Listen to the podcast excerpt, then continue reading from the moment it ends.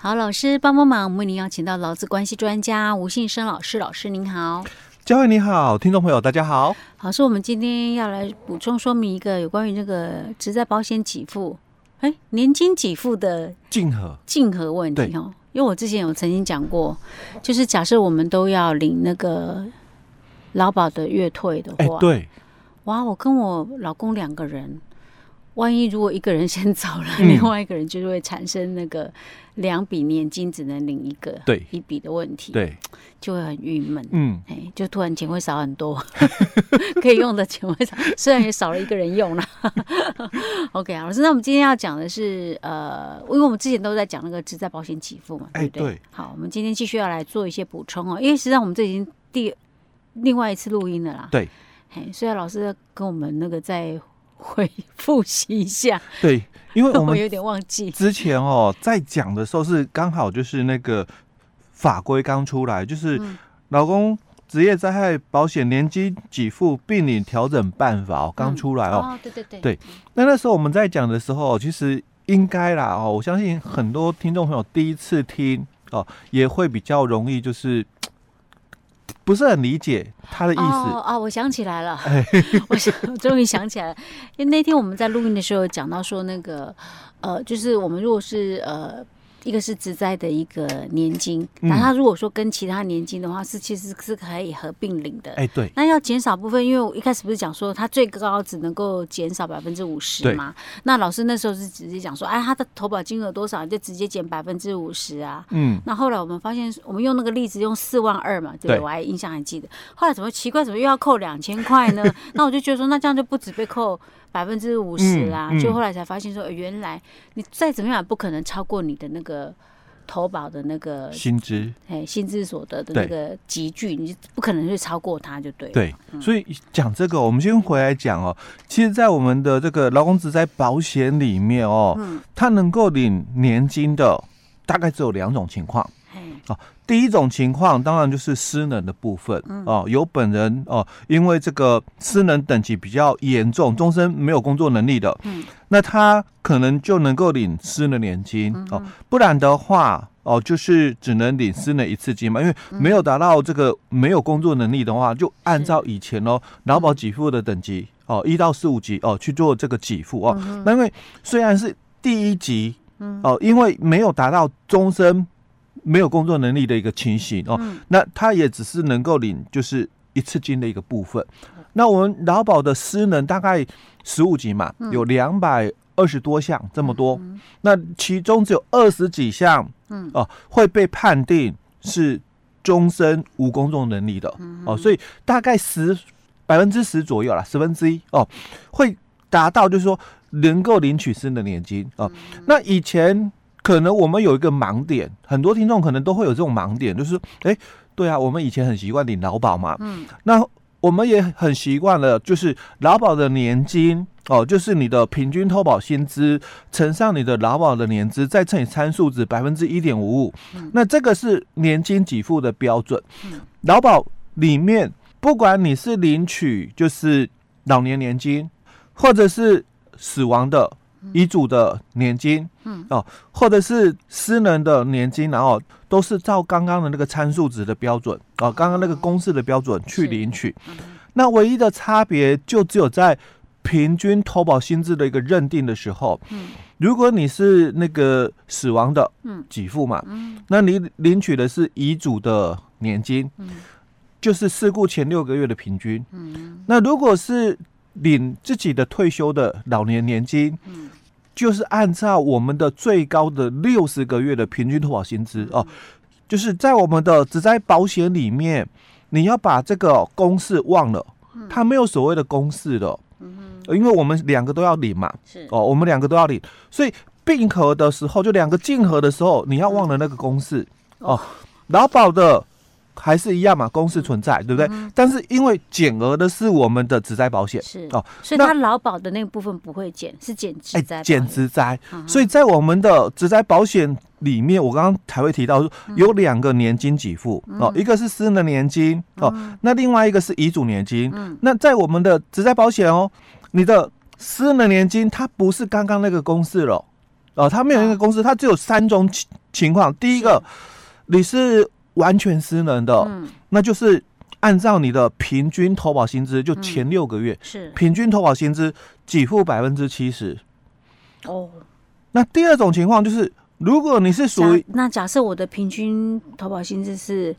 呃，三万块好了，哎，三万块，百分之七十就是两万一，哎，哎，就是乘以百分之七十哦，就是用这种算法。两万一哦，他不再去什么那个乘以多少，然后乘一点五五什么的。哎，不是哈，这个私人归私人，因为我刚刚讲过，劳保里面的私能也是另外，也是公式差不多哦，但是在我们职灾的部分，它不是那个公式的算法，它是用平均投保薪资去。核定的一个标准乘以百分之七十。嗯第二个，如果你是严重失能的，乘以百分之五十。哦，那第三，哎，对，那第三个，如果你是部分失能的，乘以百分之二十。平均投保薪资哦，乘以刚刚所讲的这个趴数。嗯哦，这个是失能的年金给付是这样。那如果是死亡的话，哦，一样嘛，我们遗嘱年金。那它也不是我刚刚讲那个什么公式没有。它就是平均投保薪资的一半，嗯，不像说以前我们在劳保的时候，因为劳保它是有那个普通跟职灾嘛，哦，所以很多人就提到，就是说如果发生事情，因为四月三十修法哦，去年的四月三十，很多人就讲到，就是说，哎，听清楚，那要不要等到哦五月一号，嗯，再来申请给付？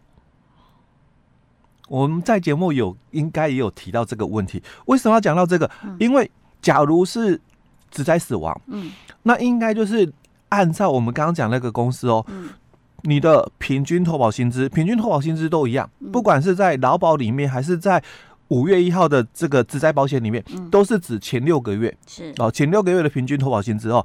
好，那乘以你的年资哦，假如这个劳工。他是很年轻的，可能参加劳保才三年，那就乘以三而已。嗯、那再乘上参数值，百分之一点五五哦。是，那可以领的少之又少。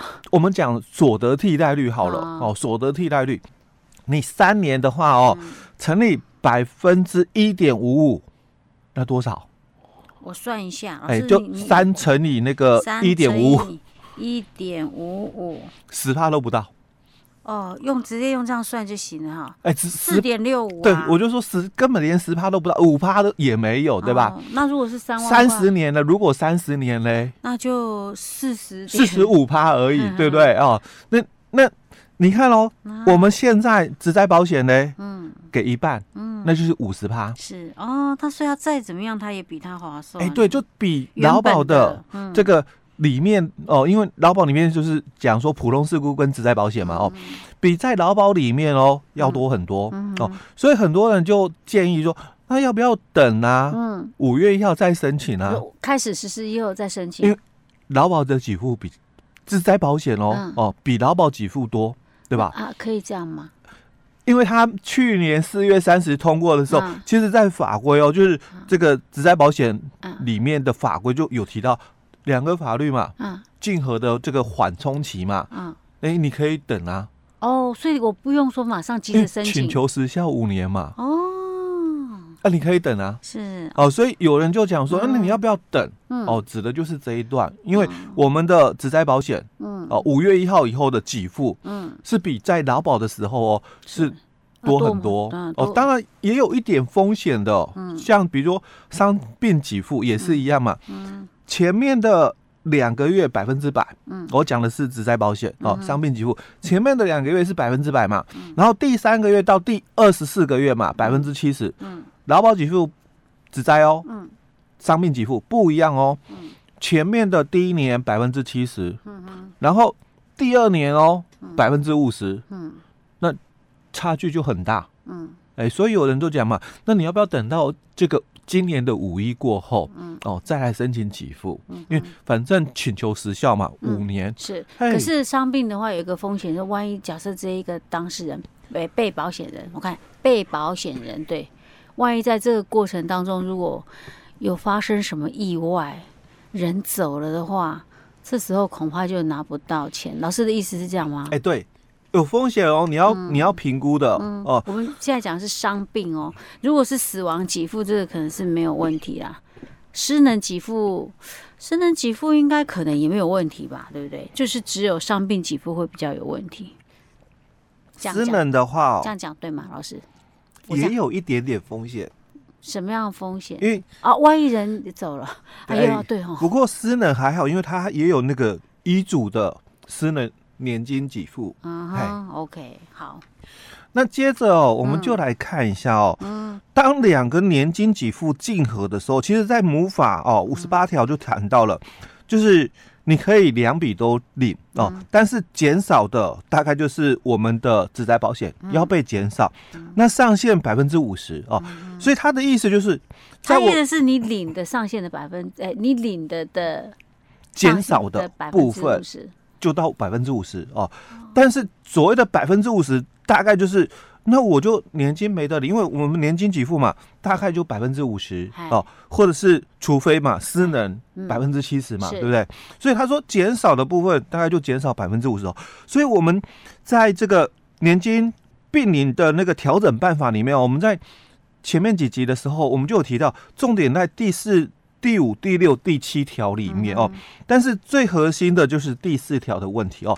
第四条就讲讲到了，就说年金给付的合计金额超过本保险年金给付所采计的平均投保薪资数额的部分，就是我们要被减少的部分哦。好，那就是讲说两个保险嘛，竞合了嘛。我的劳保，劳保的年金怎么领？按照平均投保薪资，对吧？嗯。那只在保险的这个给付怎么领？也是按照平均投保薪资嘛。是。所以你就要先假设了哦，嗯、我的平均投保薪资在劳保的年金给付，嗯，我的平均投保薪资是多少？四五八零零。因为很多人都想要领四五八零零，对吧？那我们就用四五八零。我本来想说用一个整数比较好算。我们要不要用个整数比较好？好，那我们用个整数好了啦，我们就用四万五。数学不好，不要再太多的那种。好，四万五。对，我们就用四万，因为平均嘛哦，所以四万五可以了哦。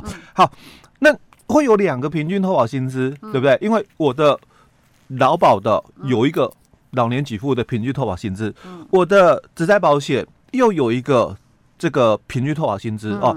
那假设啦，我的职灾保险的平均投保薪资四万块好了，嗯，那两个哦，平均投保薪资啊，采计用高的，哦，所以我们采计用高的，就用四万五哦。所以当我们这个合并下，因为我刚刚讲过，我的劳保的老年给付，按照我最高六十个月的平均啊，所以我最高六十个是。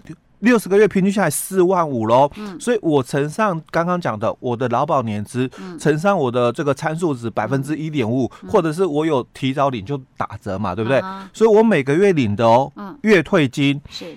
两万三，假设假设两万三，嗯嗯，那我们刚刚不是讲过吗？嗯，如果是直灾死亡的话，嗯、那遗嘱年金就是领一半，嗯，啊，所以。领一半嘛，所以他这里就讲了，就是反正就是先假设领一半，嗯，哦，所以我平均是两万，对吧？嗯、那领一半，这是直灾保险部分，我的投保薪资是平均薪资是四万块，哎，对，领一半是两万，是两万，嗯，那两万加上我的，呃，不，两万三啦，就加起来是四万三，嗯，那跟我的平均投保薪资嘞，嗯。可是呃，只在保的是部分是超过啊，可是保险部分没有超过啊。哎，他讲的就是这个意思啦。嗯，就是我们不是有两个平均投保薪资了吗？对，我的劳保的平均投保薪资四万五。嗯，那我的职灾的平均投保薪资是四万嘛？所以我取高的那个部分啊，我没有超过。哎，对，就没有超过嘛，因为四万三而已，就不用再被扣，那就不用被扣，两笔都可以领。嗯哼，哦，两笔都可以领喽。嗯，那我。假设嘛，我们把假设改过哦。好，假如说我的劳保的平均，嗯，哦，我的劳保的平均也才四万二而已，嗯，哦，那一样哦。假设我没有被打折嘛，嗯，哦，我的老年给付我没有被打折，我还是领取哦两万三，嗯，那我们的这个子灾的给付哦，哦，一样是死亡的嘛，哦，所以我就两万嘛，平均投保薪资一半两万，那两万加上我的两万三。还是四万三，就四万三哦，超过最高的最高的平均投保金是四万二，所以我就要被扣一千块。哎，对，哦，他讲的就是这个意思哦。第四条讲的是这个意思哦。他用数字来这样子这么简单讲不就好了吗？他为什么要讲那么复杂？难看，难怪我们看不懂。